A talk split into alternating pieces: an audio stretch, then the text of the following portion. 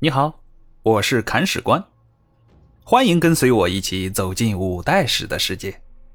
这里有金戈铁马，也有诗情画意，了解传奇人物，演绎恩怨情仇。这里有你不知道的，更有你想知道的。精彩内容，我们继续。第五十章，一打三。上回说到啊，李克用听说李茂贞为首的三个流氓竟然敢欺负皇帝，顿时火冒三丈。为什么呢？我们先不说河中候选人的因素，单单从李克用的姓氏上就能找到答案。李克用姓李，这是国姓，也是李克用合法地位的支撑。皇帝越有威信，李克用的合法性就越强。打个比方，李克用是少数民族，他本来就不能在大唐疆域内参与逐鹿活动，但朝廷给他发了个证书，把他的身份合法化了。李克用很高兴，但高兴没多久，问题就出现了。现在有三个流氓把给李克用发证书的皇帝给欺负惨了，李克用手里的证书还有说服力吗？我们前文提到过，欺负皇帝啊，等同于欺负李克用，是可忍，孰不可忍？李克用受不了了，他亲自挂帅出征，带领黑鸭军乌压压南下，路过绛州，下至斩刺史王尧，至华州围之。此时韩建已经从长安城跑回华州了，面对着城下兵强马壮的河东兵，大恐。韩建登城大呼：“我从来没有得罪过您呐，为什么要打我呢？”李克用回应：“你敢兵犯长安，斩杀大臣，这就是得罪我了。怎么的？现在打你，你还敢不服吗？”韩建说：“服服，我不知道长安是大王您罩着的，以后再也不敢了。大王您好不容易来一趟，我也没啥好孝敬的。”您看，这些粮食和金帛还够数吧？韩建拿了大批粮食和钱财出来买平安，他怕李克用不同意，又悄悄地说了一句：“长安城里的李茂贞和王行瑜还在憋坏呢，他们想着挟持天子出京。大王您如果去晚了，可就让他们奸计得逞了呀。”李克用见对方还算上路。于是撤了华州之围，杀向同州。守同州的是王行瑜的弟弟王行约。同州城破，王行约遁走。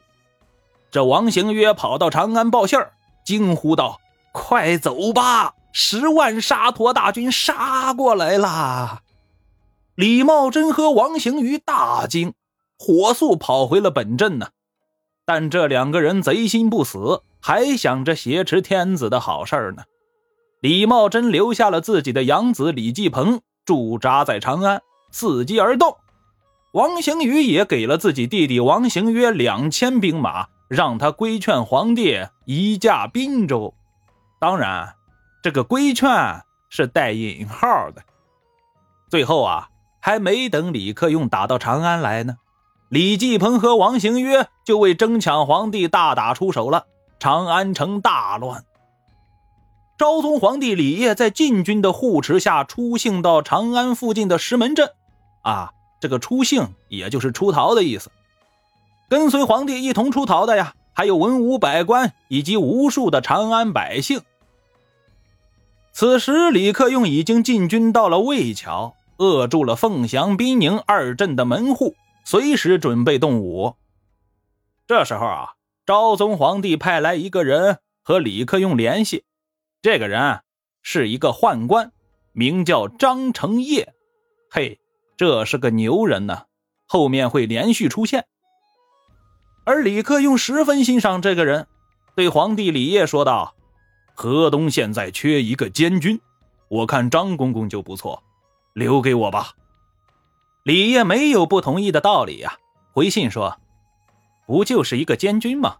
准了，你好好干，朕不会忘记你的。”李克用投桃报李，派出骁将石俨带了五百军兵去石门镇保护李业的安全，自己带领大军去攻打王行瑜。我们说王行瑜欺负皇帝很拿手，但对上李克用，立马就怂了。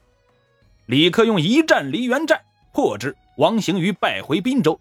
李克用二战滨州，王行瑜登城嚎哭：“拜托，别再打了！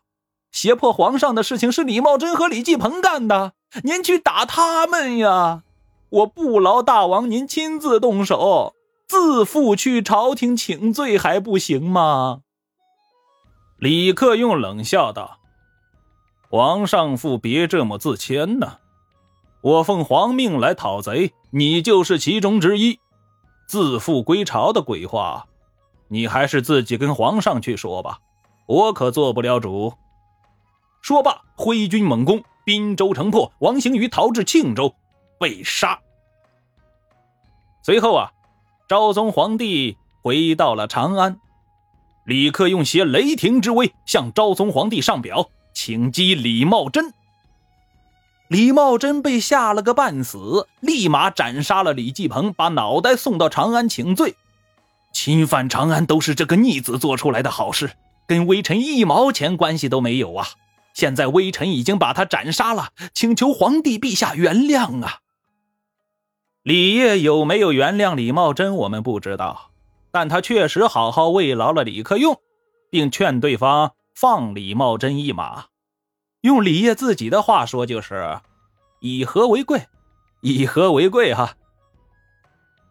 那三个人联手欺负你的时候，为什么不说以和为贵呢？按说昭宗皇帝即便是脾气再好，也不至于这么不记仇吧？就这样把李茂贞这个罪魁祸首给放了？我们说李业这样做自有他的道理。目前长安周围的三大军阀，一个韩建被李克用打得不敢出城了，一个王行瑜直接被打杀了，还剩下一个李茂贞。如果这个再被他打死了，那长安城的四面八方就都是李克用的地盘了，自己这个皇帝还怎么当啊？所以，不管自己乐不乐意，最后还是要把制衡之术祭出来用一用。因此，现在活着的李茂贞比死了的有用，这也是没办法的事情。谁让他李克用这么能打呢？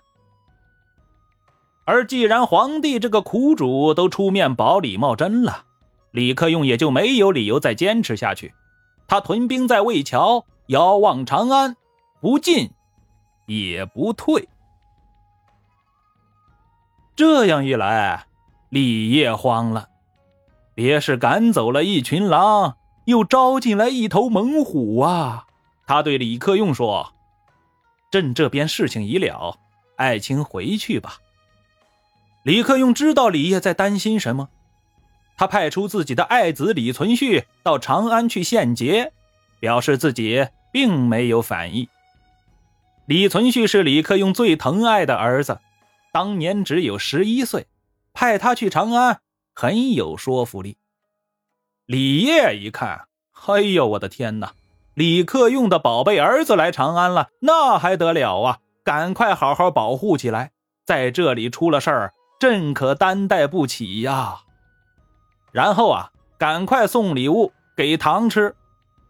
李业送给李存勖的礼物是西吃之、翡翠盘，都是十分美好的东西。送完东西后啊。李业拉着李存勖一起唠家常，抚着对方的背说道：“孩子呀，你相貌清奇，风神俊朗，以后一定会大富大贵的。到时候不要忘了我家呀。正所谓，儿有其表，后当富贵，无忘与家。可怜的昭宗皇帝呀！”他在穷途末路的时候，还在苦心经营着自家的江山呢，真是难为他了。从这里也可以看出，李存勖确实不一般，小小的年纪已经展示出超乎常人的魅力了。李业不敢多留李存勖啊，把该说的话都说完了，该赏的东西也都赏赐了，立马派重兵把对方护送到了李克用的大营。李克用派儿子去长安，表明自己不想造反。陛下，您别多心。李业把李存勖送回来，意思是朕知道你不会造反，朕没有多心。君臣两个打哑谜也打得差不多了，按说李克用也该回去了，但是他还不想回去，因为有一个问题他还没有考虑清楚。这个问题。很宏大，之前三国的曹操就做过，是什么呢？要不要挟天子以令诸侯？欲知后事如何，且听下回分解。本章播讲完毕，感谢您的订阅收听。如果您有好的意见和建议，欢迎在评论区留言。如果您感觉这个专辑还不错。欢迎您转发微信、微博、朋友圈，看史官再拜顿首，感激不尽。